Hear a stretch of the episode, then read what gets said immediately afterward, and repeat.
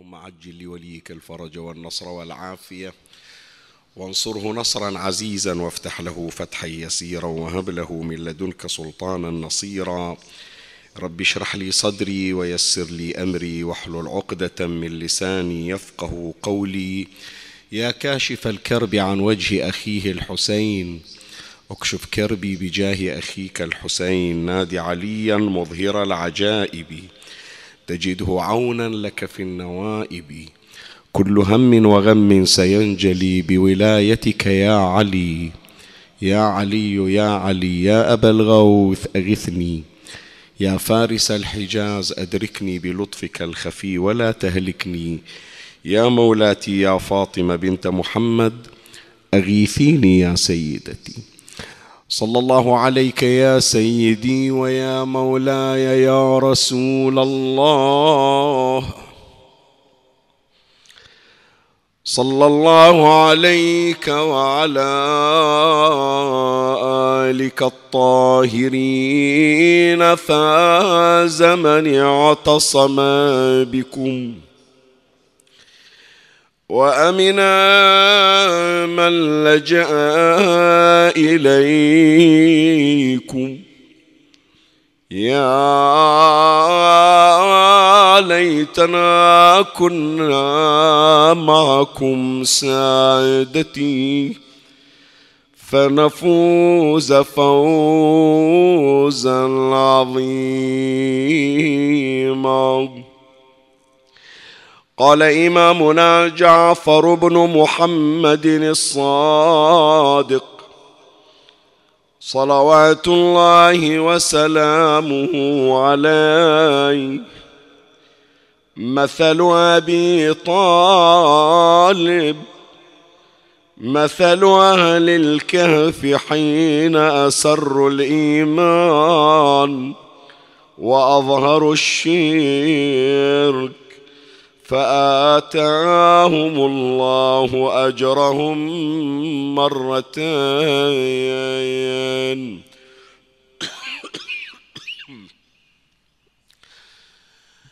المتبادر إلى الأذهان أن الشخصيات القرآنية والإيمانية التي تمر عبر العصور كل فئة منها مختلفة تماما عن الفئة الأخرى. وكل شريحة ليس لها ربط بالشريحة التي تتلوها. بمعنى لنوح عليه السلام نبي الله أصحاب وحواريون. لعيسى عليه السلام أصحاب وحواريون. لنبينا محمد صلى الله عليه وآله أصحاب وحواريون. البعض ذولا من يمر يقرأ يقول إيش جيب اصحاب النبي إلى أصحاب نوح؟ إيش علاقة حواريي عيسى بأصحاب موسى مثلا؟ لا ذولا عاشوا في زمن وذولا عاشوا في زمن ثاني والواحد من ذولا ما يعرف الواحد من الآخرين. فيعتبر بأن ذولا إجوا في مرحلة زمنية وانتهت المرحلة الزمنية وبالتالي يوم إجوا آخرون في مرحلة زمنية أخرى ما لهم ربط بالذين كانوا قبلهم ولا اللي جايين بعدهم. وهذا الكلام مو صحيح يا إخواني. هذا الكلام مو صحيح. بالعكس ذول الشخصيات الإيمانية هذول عندهم ارتباط حتى وإن اختلفت الأزمنة والبقاع بينهم. فأنت تسمع عن نبي الله نوح أنا جايبنا من باب النموذج فقط. لكن نوح يحدث أصحابه وحوارييه والثلاثمية وثلاثة عشر الذين معه عن الأصحاب الذين سيأتون فيما بعد للأنبياء وللأوصياء وللنبي ولأمير المؤمنين وللحسين ولإمامنا الحجة بن الحسن عجل الله فرجه الشريف. فعدهم ارتباط من قبل حلول زمن النبي ومن قبل حلول زمن الحسين ومن قبل حلول زمن المولى في آخر الزمان. يعني عندهم ارتباط وعندهم تواصل وعندهم علاقة وطيدة. وهكذا أيضا مثل ما راح يمر علينا إن شاء الله في بحث هذه الليلة راح نشير شلون أهل البيت عليهم السلام يبينون إلى الناس دائما. ذول الشخصيات اللي تسمعون عنها. واللي تعتقدون بيها واللي تقرؤون أسماءهم في القرآن. الأنبياء الأوصياء أهل الإيمان أهل الجنة. صح أنتم تقرون في السور في الآيات عن مجموعة من المؤمنين. مؤمن آل فرعون مؤمن آل ياسين أصحاب الكهف ذول الشخصيات الرائدة. ترى القرآن مو جايب لكم قصة مضى عليها. مثلا آلاف السنوات فقط تتسلون بها. لا لا. ترى هذول الشخصيات لهم علاقة بينا لهم ارتباط وثيق بيننا وبينهم. وإحنا مثال لهم وهم مثال لنا. فإذا أحببتم تلك الشخصيات الإيمانية لما فيها من مميزات تجدون هذه المميزات وزيادة عند محمد وآل محمد صلوات الله عليه. فلهذا تجينا روايات مثلا تعبر عن الإمام الكاظم عليه السلام بأنه سمي موسى الكليم. تجي روايات عن الإمام الجواد صلوات الله وسلامه عليه. تبين بأن الإمام الجواد فيه تشابه كبير بينه وبين عيسى ابن مريم بينه وبين موسى ابن عمران. وتجي الروايات تبين صور الشبه. تجي الروايات لإمامنا الحجة بن الحسن عجل الله فرجه الشريف. تبين أوجه الشبه بينه وبين داود بينه وبين يوسف الصديق. فإذا تعلق قلب بحب أولئك الأولياء يزداد حبه لأهل البيت لأنه يجد صفات الأنبياء والأوصياء والأولياء فيهم وزيادة أيضا. فإذا امتداد العلاقة بين المؤمنين امتداد.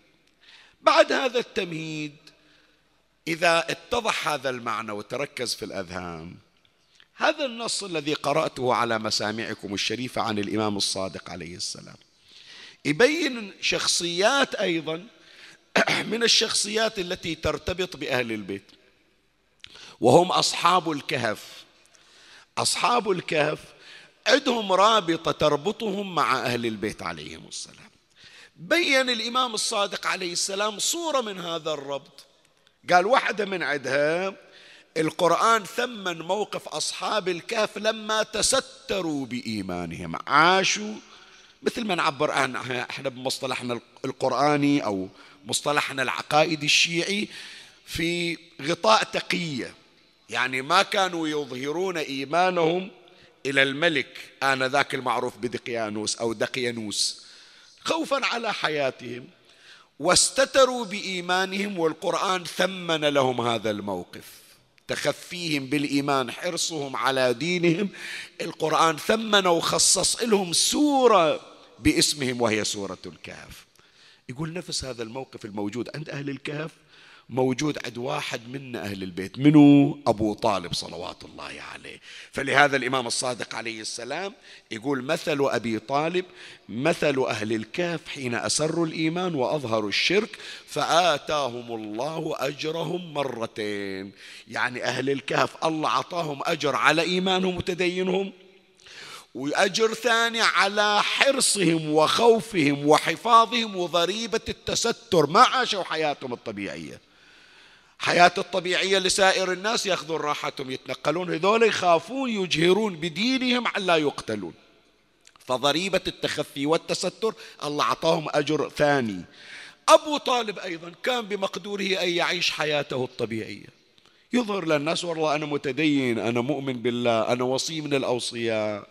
لكن يعرف بهذا راح يخسر يخسر نعم مظلة الحفاظ وغطاء النبي صلى الله عليه وآله. فضيق على نفسه كرامة لابن أخيه المصطفى صلى الله عليه وآله. ومن أجل هذا الدين فالإمام الصادق يقول مثل ما أصحاب الكهف الله أعطاهم الأجر مرتين مرة للإيمان المتميز ومرة للتستر على هذا الإيمان. أبو طالب نفس القضية. زين إذا تحقق هذا المطلب إحنا الليلة هذا البحث يعبرون عنه بحث مرحل يعني كان مقرر أنه في الأسبوع الماضي يكون نتعرض إليه لأنه كانت هناك سلسلة من حلقتين نتحدث فيهما عن أهل الكهف. الحلقة الأولى تم عرضها في مجلس حسينية الهملة الكبيرة وذكرنا فيها بعضا من قيم أهل الكهف مميزات أهل الكهف وتحدثنا بما لا مزيد عليه.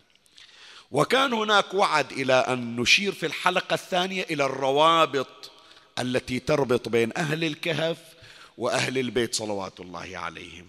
ما حصل فرصة أنه في الأسبوع الماضي أتعرض إلى هذا الموضوع فصارت هذه الليلة الليلة إن شاء الله بحثنا بعنوان أصحاب الكهف وأهل البيت. أهل الكهف وآل محمد صلوات الله عليهم.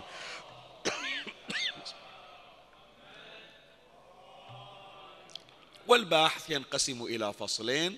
أمر عليهما إن شاء الله بالتوالي. ومن الله أستمد العون والتوفيق. ومن مولاي أبي الفضل العباس المدد. وألتمس منكم الدعاء. وثلاثا بأعلى الأصوات. صلوا على محمد وآل محمد. اللهم صل على محمد وآل محمد. اللهم صل على محمد وال محمد واجل فرجهم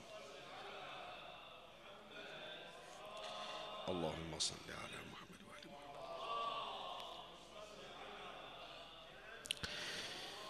مولاي الكريم أنت حيثما كنت اسمعني وفرغ لي قلبك وأعرني سمعك وأقبل علي بكلك. بحث هذه الليلة الحلقة الثانية من سلسلة أهل الكهف وتحمل عنوان أهل الكهف عليهم السلام وآل محمد صلوات الله عليهم. ويشتمل البحث على فصلين. أما الفصل الأول نتحدث فيه عن أهل الكهف في حياة أهل البيت. يعني إحنا من نجي نقرأ سيرة أهل البيت عليهم السلام ما يتعاملون ويا أهل الكهف على أنه حدث في التاريخ وانقضى. لا بين فترة وأخرى أهل البيت عليهم السلام يذكرون الناس بأهل الكهف. ومو بس يذكرون الناس بأهل الكهف خو قد واحد يقول لي شيخنا هم إحنا ترى هذا مجلسنا الأسبوعي ما تمر سنة إلا لازم نوصل خطيب أنه يقرأ لنا على أهل الكهف. فإذا أهل البيت مثل القراية عندهم يعني يقعدون يسولفون للناس يحدثونهم لا مو بس هذا راح يمر علينا شلون. أهل البيت تجاوزوا مرحلة الإخبار إلى مرحلة الحس واللمس والإسماع بالصوت بحيث يعرفون الناس بشخصيات أهل الكهف التي كانت مجرد اعتقاد غيبي. يودون الناس يسمعونهم أصوات أهل الكهف. وودونهم إلى مكان أهل الكهف. وغرضهم من هذا شنو؟ غرضهم من هذا أولا زيادة الاعتقاد على أنه هذا القرآن الذي نزل به جبرائيل على المصطفى صلى الله عليه وآله إن ثبت في قلوبكم وفي معتقداتكم هذا اللي تعتقدون به الآن منو من عندنا شاف أهل الكهف يا جماعة؟ منو يدري عنهم؟ ولا يمكن البعض يدري وين مكانهم تحديدا. ناس ينقلون بتركيا ناس يقولون بسوريا ناس يقولون مثلا كذا بأوروبا. حتى الأقوال متفاوتة. فما واحد من عندنا شافهم وحتى إذا شاف الكهف الحقيقي ما شافهم هم أهل الكهف لأن الله تبارك وتعالى قد سد عليهم الكهف.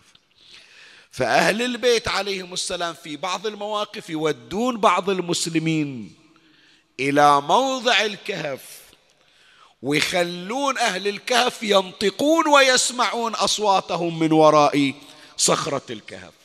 حتى يقولون لهم شفتوا السورة من سور القرآن سورة الكهف اللي تقرونها؟ هذا إحنا جبناكم للكهف وسمعناكم صوت أهل الكهف فيزداد يقينهم بالعقيدة الإسلامية. هذا واحد.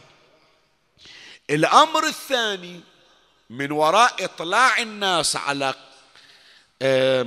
قصة أهل الكهف وعلى شؤون أهل الكهف وعلى وجود أهل الكهف بعد مرور هذه السنوات حتى يبين مقام أهل البيت عليهم السلام. هذا كله إن شاء الله راح يمر في هذا الفصل. فراح أذكر لك مواقف ثلاثة تبين علاقة أهل البيت عليهم السلام بأهل الكهف. مو بس النبي أخبر مو بس أمير المؤمنين. لا استمرت استمرت في حياة أهل البيت وسنراها إن شاء الله في آخر الزمان. فالفصل الأول خلي أذكر لك ثلاثة من القضايا. أما القضية الأولى قضية جرت في زمن نبينا محمد صلى الله عليه وآله.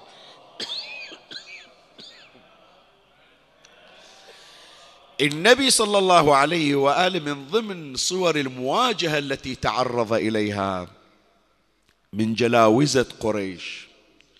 يعني دائما ذولا شياطين قريش يعبرون عنهم بشياطين قريش. يحاولون الإساءة إلى النبي بأي صورة ممكنة. وشوف يعني الله الله لا يخليك بمثل هذا الموقف بس فقط حتى تكون يعني على دراية ومعرفة. وأنت صاحب المعرفة. مر ذاك البعيد أكو واحد شرير حاقد تطيح بإيده فريسة يعني عنده انتقام من شخص. وهذا الشخص اللي يريد ينتقم من عنده عليه مؤاخذات وعليه أخطاء. أوه فهذا يصير طعمة سائغة. من يقعد بمكان يقول هذا فضيحته كذا هذا تحصيل الدراسي كذا هذا قضاياه في البيت كذا. فإذا عنده أسرار وعنده ثغرات صايرة بإيده يمشي ويهرج بيها. لكن تدري اللي يغيظ الحقود شنو أكثر؟ لما يكون هذا الفريسة شخص نظيف ما عليه ولا مؤاخذة. فهو لا يقدر الحاقد يقعد بمكان ساكت عنه. ولا محصل عليه مؤاخذة.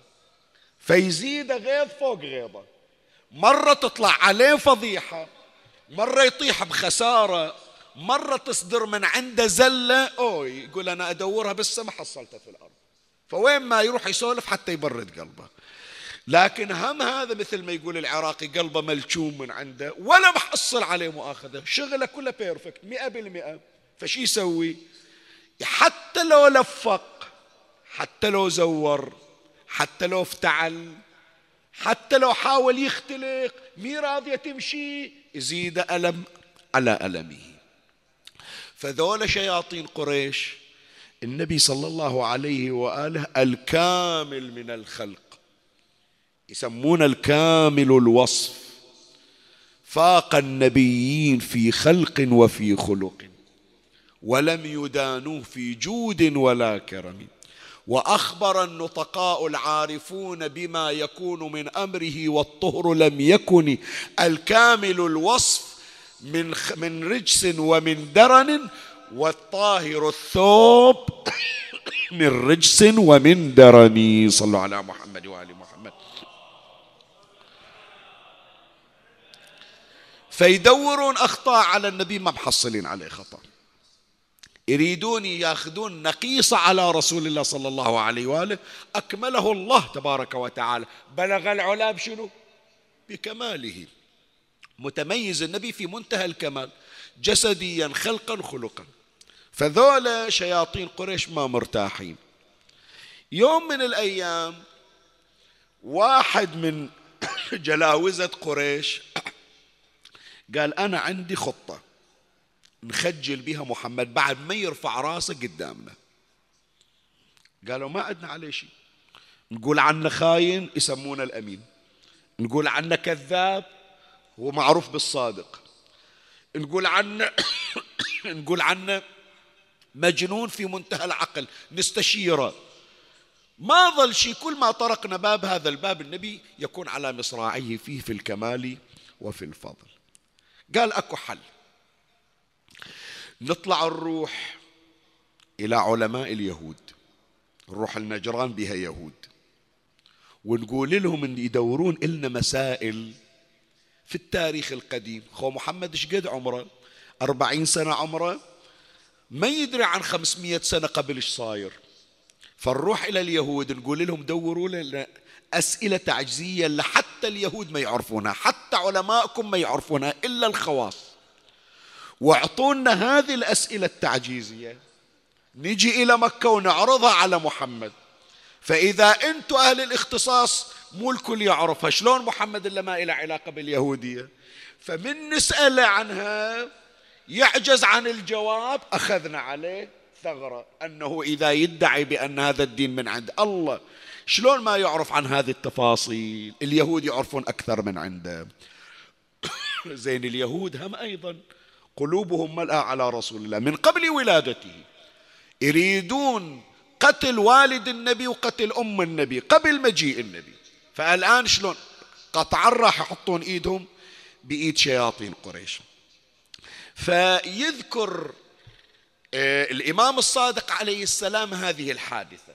شلون أن جماعة من قريش راحوا إلى علماء اليهود وأخذوا مسائل تعجيزية من عندهم ورجعوا إلى مكة وعرضوها على النبي. خلينا نشوف شنو هالمسائل التعجيزية وهل أجاب عليها رسول الله أو لم يجب.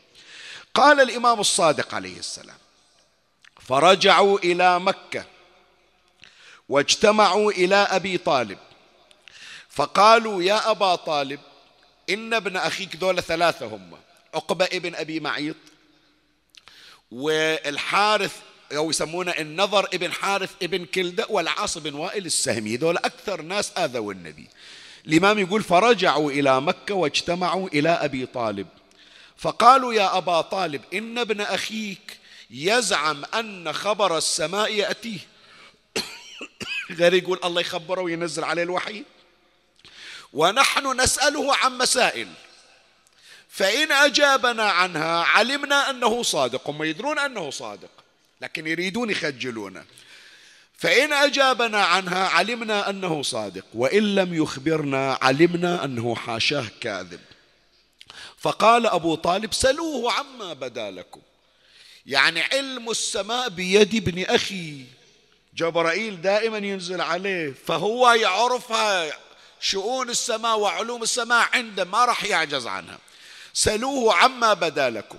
فسألوه عن الثلاث مسائل. شوف. فقال رسول الله صلى الله عليه وآله غدا أخبركم باكر أعطيكم الخبر.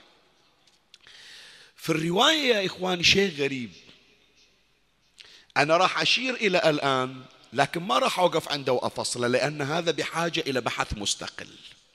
النبي صلى الله عليه وآله من إجوا ذول الثلاثة النظر ابن حارث ابن كلدة وعقبة ابن أبي معيط والعاص بن وائل السهمي وعرضوا المسائل على النبي صلى الله عليه وآله. قال باكر جبرائيل يجيني وخبركم. فالإمام الصادق عليه السلام يقول جبرائيل ما نزل على النبي يوم ثاني إلى أربعين يوم. كل يوم يوم الثاني إجوا. ها محمد عندك الجواب؟ قال جبرائيل بعد ما جاني. تعالوا باكر يوم الثاني ها وين جبرائيل جاك لو ما جاك؟ قال ما إجاني هم اليوم. تعالوا باكر. أربعين يوم. يعني موقف ترى جدا محرج. شلون مو محرج؟ النبي تأثر صلى الله عليه وآله. الإمام الصادق عليه السلام يقول صار غب في قلب النبي. الآن أنت تقول لي ليش جبرائيل ما نزل؟ هذا ترى في دروس وفي إشارات جدا مهمة وفي امتحانات مو بس إلى المخالفين حتى للمؤالفين. هذا إن شاء الله أخصص إلى بحث مستقل أتعرض إلى بشكل مفصل. بس خلي الآن فقط أخبرك عن الذي حدث. الإمام الصادق عليه السلام يقول فاحتبس الوحي عنه أربعين يوما حتى حتى اغتم النبي. وشك أصحابه الذين كانوا آمنوا به. شوف هاي واحدة من الثمرات. اكو واحد يا جماعة ما دام ما يمتحن إيمانه تعالوا خذ من عنده مثاليات يعطيك. إحنا وإحنا. وبس يهتز يقينه يبيع الأول والتالي. أنت ما شايف اليوم يعني حرامات أسولف لك؟ بس أقول لك يعني هذا إسقاط إحنا نمر عليه. شقد أنا أتعجب شقد أنا يضربني العجب. أنت تسمع اليوم واحد يريد يشتري سيارة مستعملة؟ لا ولا سيارة مستعملة حتى سيارة من الوكالة بس ماركة جديدة. يخاف أنه يطلع عطل فيها عقب سنة ما يشتريها يظل يسأل ها أريد أشتري هاي السيارة الكورية الصينية إيش رايكم إي والله خوش سيارة وسعرها رخيص. لا بعد بسأل. خاف أذب فلوسي في سيارة تالي ورا شهرين ثلاثة أنصاد فيها. صحيح لو لا؟ قد موجود عندنا من هالقبيل؟ طيب. يجي له واحد يعطيه شبهة في دينه اللي صار له أربعين سنة خمسين سنة. بيته جدار البيت لاصق بالمسجد. جدار البيت لاصق بالحسينية. أمه من الصبح رايحة تخدم بالحسينية. أبوه ما يجي لآخر الليل من الحسينية. يعني هو أنفاس أنفاس حسينية. شبهة واحدة تجي ما يقول دخيل الله عطني فرصة راح أسأل. مثل ما يسأل عن سيارته اللي راح يشتريها اللي راح يخسر عليه 500 دينار يمكن. مستعد أنه يفرط بدين خسران عليه ما هو خسران ربحان خمسين سنة. لكن مو مستعد أنه يخسر 500 دينار في سيارة. لكن مستعد يخسر عمره كله في تفريط في سؤاله عن دينه. طيب أنتم ما يخالف. أنتوا يلي قلتوا إلى النبي إحنا وياك وراح نساندك وتحملتوا المشقات والآلام. ما قلتوا ما يخالف أروح أسأل النبي أقول له ليش جبرائيل ما نزل عليك؟ مو لازم ينزل. لا ولا جو قالوا للنبي ليش ما نزل جبرائيل. مباشرة يوم ثاني تركوا النبي وراحوا ويا أبو جهل ويا عقبة ويا العاص. حتى تعرف إيش قد اكو ناس يا جماعة دينهم هش دينهم هزيل دينهم ركيك يفرطون فيه. هي واحدة من الثمرات.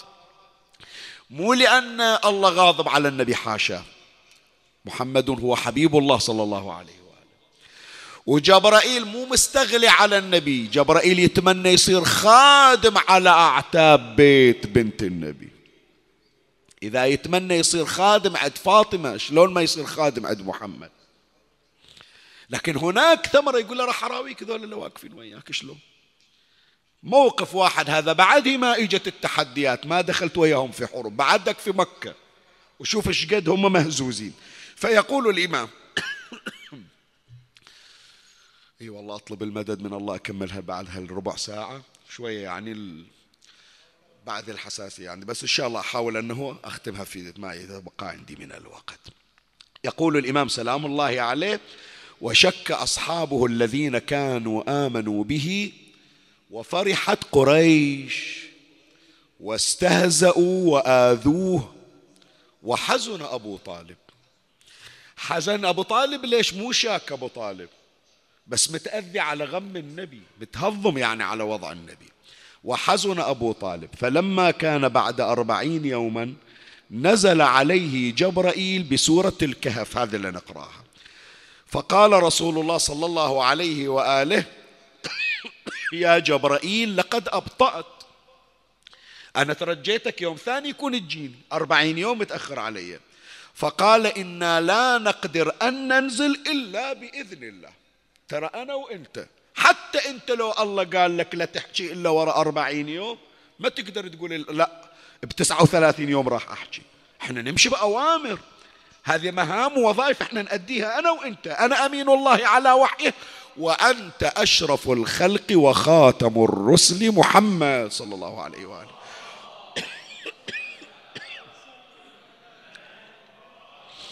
فقال إنا لا نقدر إلا فإن فقال إنا لا نقدر أن ننزل إلا بإذن الله فأنزل أم حسبت يا محمد أن أصحاب الكهف والرقيم كانوا من آياتنا عجبا.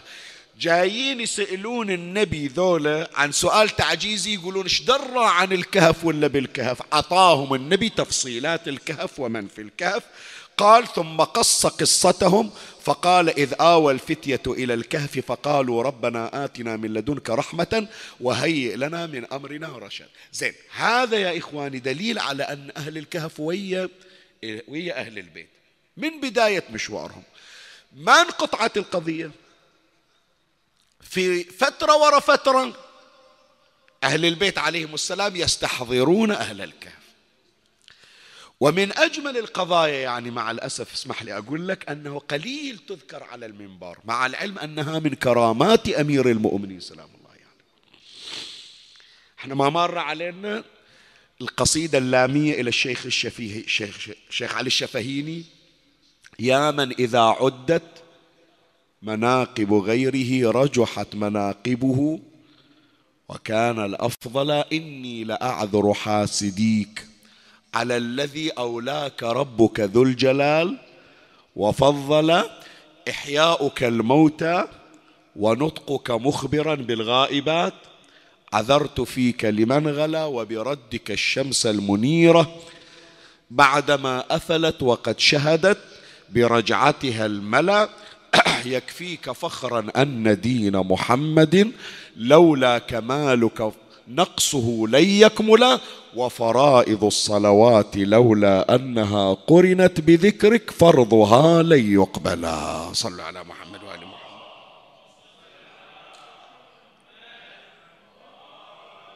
من ضمن أبيات هذه القصيدة وعلوت من فوق البساط مخاطبا أهل الرقيم فكلموك معجلا.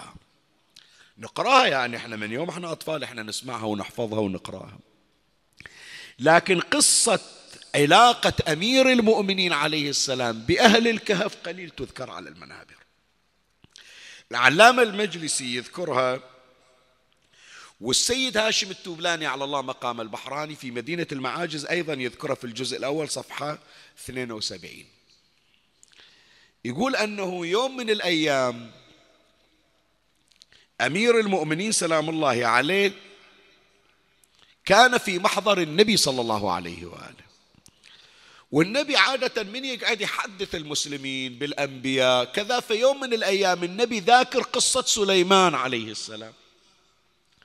وذاكر أن سليمان عنده بساط من يصعد على البساط؟ هو ومن معه يطير البساط به. فتعرف ذولا عقولهم؟ ما تتقبل شنو بساط؟ يعني مثل ما نقول إحنا زولية كاربت قاعد عليه يطير بيك يوديك وين ما تريد.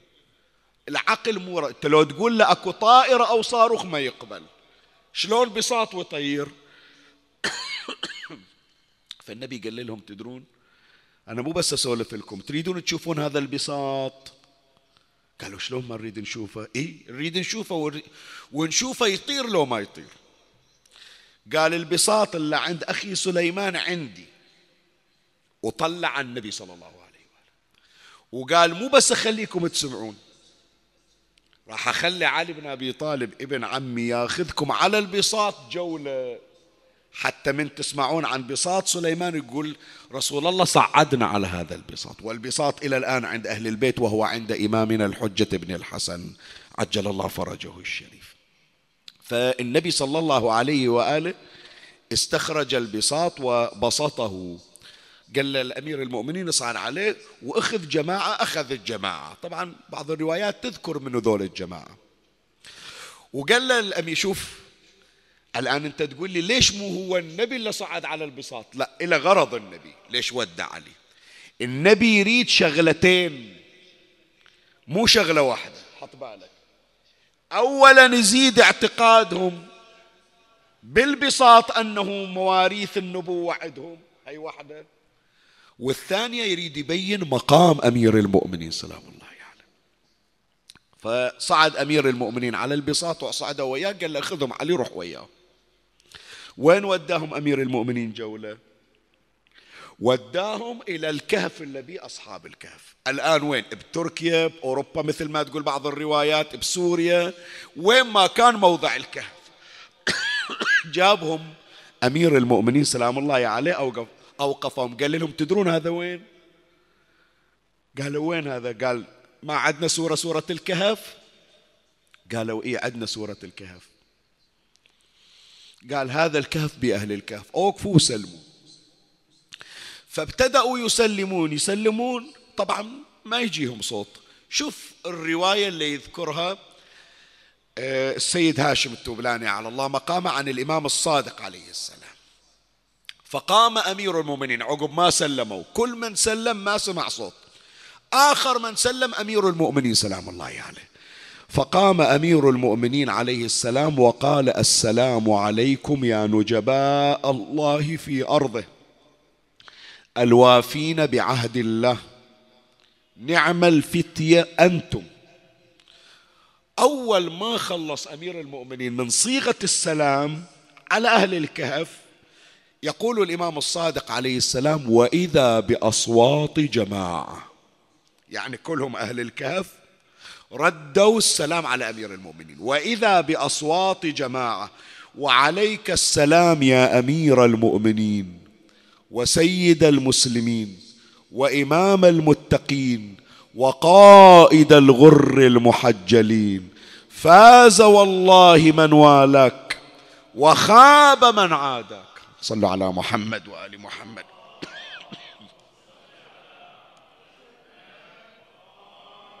شوية خلي أوقف وياك عند هالعبارة هذه وإن كانت مو من التحضير. هذا بعد حتى لا يطلع واحد هناك عند النبي يقول إيه اللهم والي من والاه. هذه بعد إن شاء الله ورا ليلتين راح تسمعها.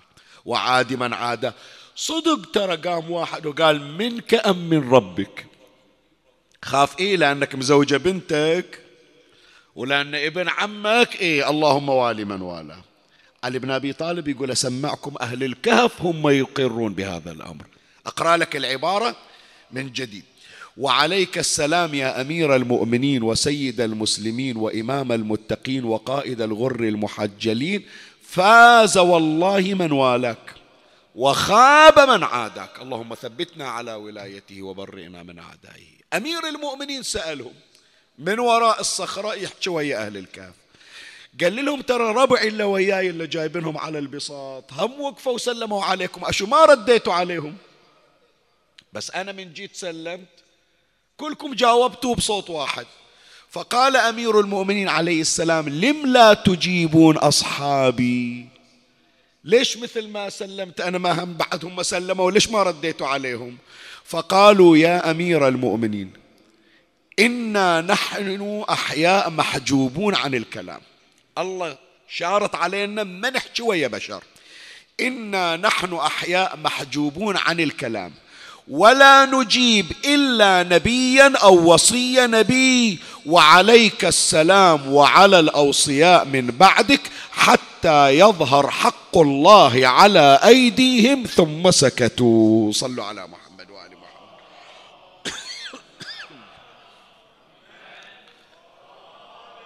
فهذان موقفان لأهل الكهف مع أهل البيت. موقف لأهل الكهف ويا النبي. لما جاءه المستهزئون من قريش بمسائل صعبة عن أهل الكهف فأجاب النبي بقصة بتفصيل قصتهم.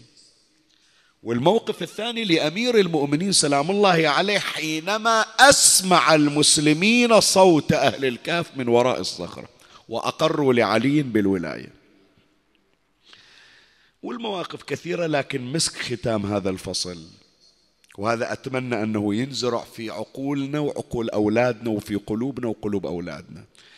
أهل الكهف اللي نقرأ سورتهم واللي نحفظ أولادنا قصتهم واللي اليوم حتى يزيدون من إيماننا ومن إيمان أولادنا يسوون بعض التمثيليات وبعض المسلسلات الدينية حتى يزيد الارتباط بهم. سيأتي يوم ونراه. متى هذا اليوم؟ إذا خرج إمامنا الحجة بن الحسن عجل الله فرجه الشريف.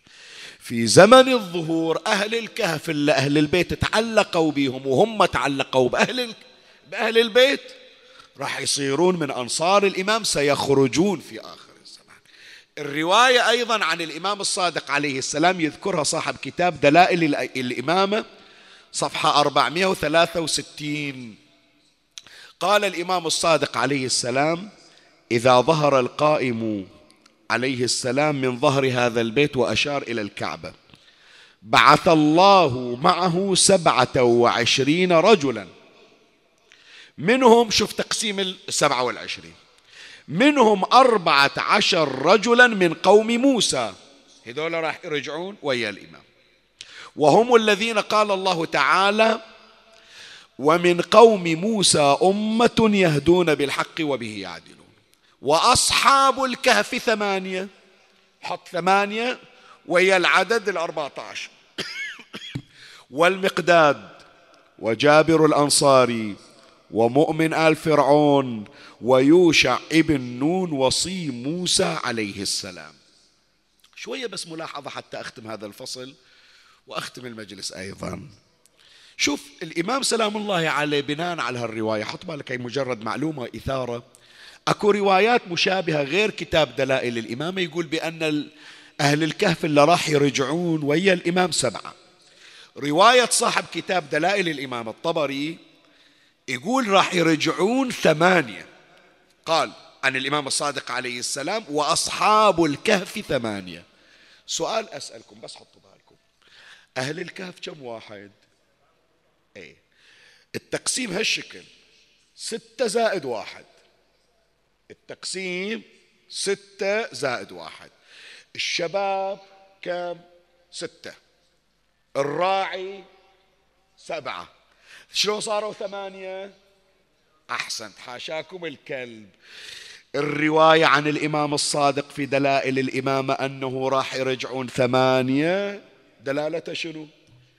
يعني حتى كلب أهل الكهف سيرجع آخر الزمان مع أهل الكهف ليكون دلالة على صدق إمامنا قائم آل بيت محمد صلوات الله عليهم أجمعين.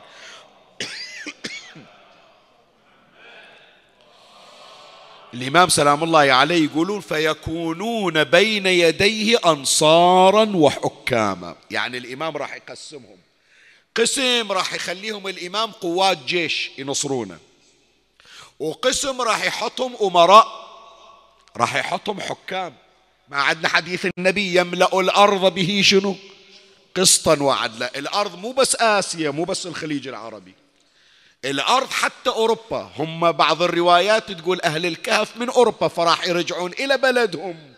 ويحكمون أوروبا باسم الإمام المهدي صلوات الله عليه. هذا كما أشارت إليه الروايات الشريفة. خلي هذا الفصل الأول أنهيناه بعد الباقي اعذروني يعني بعد بقايا الصحة ما تسعفني أنه أكمل البحث. بس الفصل الثاني أجيب هذه الإشارة وأختم بها.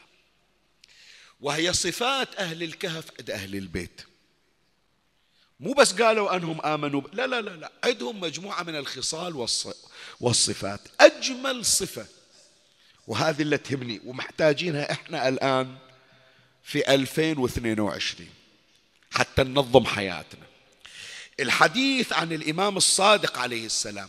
حط بالك أتمنى تحفظون الكلمة يا إخواني. قال الإمام الصادق عليه السلام بعد أن ذكر أصحاب الكهف قال كانوا صيارفة كلام. كانوا شنو؟ صيارفة كلام. ولم يكونوا صيارفة دراهم. شنو يعني؟ إحنا عندنا مو عندنا صرافة اكسشينج يسمونها. واحد يريد يسافر يروح يصرف فلوسه. شنو ميزة الصرافة؟ سؤال أسأل. أنت لما عندك الآن دنانير وتريد تروح تحولها دولارات إلى كذا يورو غيره إلى أي عملة أخرى. الصيرفي هذا الصراف أول ما ياخذ العملة من عندك شو يسوي؟ شغلتين مهمتين في, في الصيرفة. أول شيء قبل لا يحسب يتأكد هالعملة هذه اللي عندك أصلية لو مزورة. صحيح لو لا؟ عدل الحكي؟ حتى اليوم موجودة أجهزة. ما ما نعرف عنها يخليها وإذا بها شعة يكتشفها يقول لها هي مزورة. أنت ما تدري عنها مزورة. يقول لك لا مش مزورة بينت عندي في الجهاز. زين. إذا اكتشف بأنها عملة أصلية تعال عمي مو مثلي أنا يوم اللي بسافر أسأل اليوم الدولار بكم. لا. هذا كل يوم يراقب تغيرات العملة.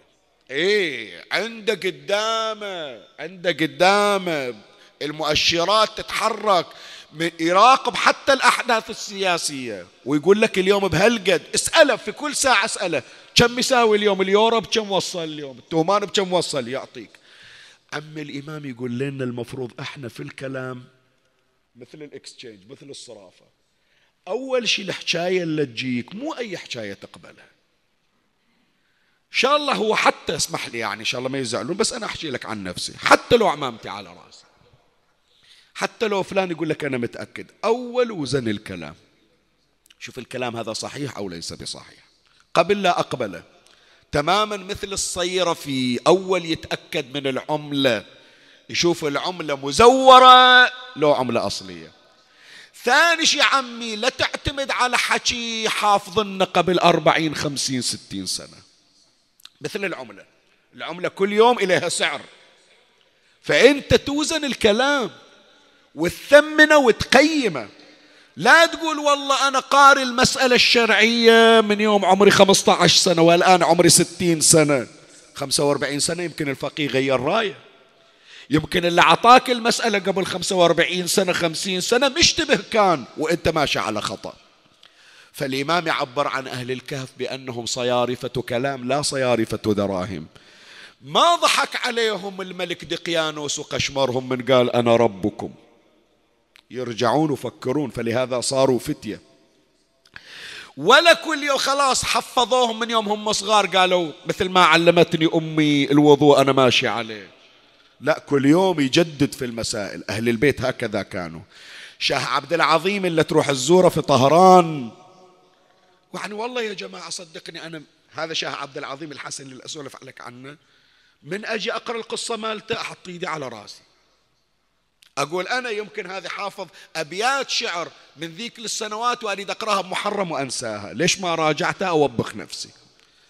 شاه عبد العظيم يجي إلى الإمام الهادي كل يوم يقول له ابن عمي أعرض عليك ديني من أول ما علموني إياه يوم أنا طفل. هو يقول الآن لحيتي بيضة صارت. لكن الدين اللي أعطوني إياه من يوم أنا صغير كل يوم راح أجي أعرضه عليك حتى إذا بي جديد حتى إذا شيء أنا مو فاهم منه. يبدي وياه بشنو؟ الله ربي محمد نبي علي إمامي. ما للأطفال اللي نحفظهم الأطفال. وهذا فقيه أهل البيت مطرشنا الإمام وكيل إلى طهران. بس هذول عم اللي يخافون على دينهم. حتى الصيرفي ترى ما يقول لك والله الدولار ذاك الشهر هلقت سعره. كل يوم يقول لك كم سعره. هكذا هم أهل الكهف. وهذه هي دروس أهل الكهف. أن نكون صيارفة في كل كلمة ترد علينا. لا نخدع ولا يتم استغفالنا. لنكن ناضجين واعين. الإمام يحطهم حكام على أوروبا في آخر الزمان لأنهم يستحقون منصبهم. فلهذا شوف أهل البيت شقد يعتزون بأهل الكهف؟ شقد يذكرون بهم حتى بعد الموت ما ينسونهم يقول زيد بن أرقم مر علي رأس الحسين على رمح طويل فرأيته وقد تنحنح فقف له شعر بدني ووقعت مغمى علي أفقت وإذا بحامل الراس قد تقدم فمضيت خلفه فسمعت رأس الحسين يقرأ أم حسبت أن أصحاب الكهف والرقيب كانوا من آياتنا عجبا؟ قلت رأسك أعجب وأعجب يا ابن بنت رسول الله. أهل الكهف ليش متعجبين من شنو؟ 309 سنين. وورا 309 سنين قاموا يحجون. إذا حكوا ورا 309 سنين رؤوسهم على أبدانهم. يا حسين رأسك على رمح طويل. وقد ضربت جبهتك بحجر فانشجت. ووقعت العصا على أسنانك فكسرتها. والريح تلعب بشيبتك يا حسين. ومع ذلك يا ابن بنت محمد لم تتوقف عن قراءة القرآن وتذكر أهل الكهف. أنا إلي حكاية ويا زيد بن أرقم. أقول له زيد عجبك راس الحسين؟ من فوق الرمح وهو يقرأ القرآن؟ وإن كان رأس الحسين يعجوبه. لكن على مثل الحسين ليس بأعجوبة حسين نور الله في أرضه. حسين مصباح الهدى ومصباح الهدى لا يطفأ. لو تقطعوا من حسين وصلة وصلة كل وصلة من أوصال الحسين تنطق. حسين كلام الله. ما يستغربون. يحيى الذي هو أقل شأنا من الحسين راسه مقطوع يحكي ويا الملك. انت عقلك ما يحتمل. راس الحسين وإن كان عجوبة على عقول البشر لكن هذا شأن الحسين. بس يا زيد إذا أردت أن تتعجب تعجب من تلك المرأة المسبية على ظهر الجمل. اللي تشوف راس أخوها على الرمح ينضرب قدامها وما طلعت روحها من جسدها. تعمدوا أن يحرقوا قلب زينب فوضعوا رأس حسين أمامها. ويقول بعضهم وكان حامل الراس ينزل رأس الحسين ويضربه بالصوت على وجهه ويناديه الرايس فرقت بين رأسي وبدني. فرق الله بين لحمك وعظمك وزينب تنظر إلى ظلمة الليل تشع من نور جبين الحسين. صاحت يا هلال لما استتيم كمالا غاله خسفه فأبدى غروبا ما توهم يا شقيق فؤادي كان هذا مقدرا مكتوبا صدوا براس الولي من النوح ذابت نسوته. شيبه مخضب وكبدي تفتتت من شوفته. بالأمس شوفت أخوي حسين تجلب للسرور. لو ركب مهرة وتسلح والوجه يسطع بنور حولها ولاده وخوته وظل على خيامي يدور. ومن وه... ومن يطب عندي الخيمة شلون حلوة طبته. واليوم زينب وهسه فوق الرموح ويقودون خلف ناقتي. يلتفت بالعين من يسمع حبيبي ونتي. وينصدع قلبي وغصب بالهودج اضرب جبهتي. لا تلوموني ترى من الحزن كبدي مفتته تقول يا ريت بس يوم عاشر المصيبة اللي شفتها واكتفيت. بعد هي المصايب تنزل على راسي. الذي خلى القلب مني يذوب وينفطر. والدمع والدمع من والدمع كالدم من عيني يصب مثل المطر. شنو؟ ضربة ام هجام راس حسين أخويا. بالحجار مر عليها يسبحون وريشع من غرته. صاحت الراس الذي يضياض على رمح الطويل. صاحب الشيبة البهية وصاحب الوجه الجميل.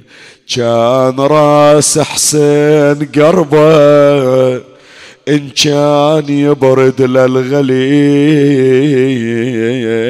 إيش سوت؟ وبالحجر ذيك العدوة والقلب سكته شلة يمينك يا مشومة اشفعل بيك الشهيد. ما كفاك اللي جرى على الجسد من عسكر يزيد. قطعوا رضضوا صدرك على حر الصعيد. والتي الضربين راسه بالحجر متشمته ما تدري يا خويا شلون حالي. على راس الرمح راسك قبالي بيت من الإخوان خالي وزينب بقت من غير والي. أنا لا والد لي ولا عم نلوذ به. اللهم صل على محمد وآل محمد. وعجل فرج إمامنا صاحب العصر والزمان. وعجل فرجنا وفرج المؤمنين بظهوره. وشرفنا برؤيته وارزقنا شرف خدمته. ترحم على أموات وأموات الباذلين والسامعين والمؤمنين. سيما من لا يذكره ذاكر ولا يترحم عليه مترحم. أوصل لهم جميعا ثواب هذا المجلس الشريف وبلغهم ثواب الفاتحة مع الصلوات.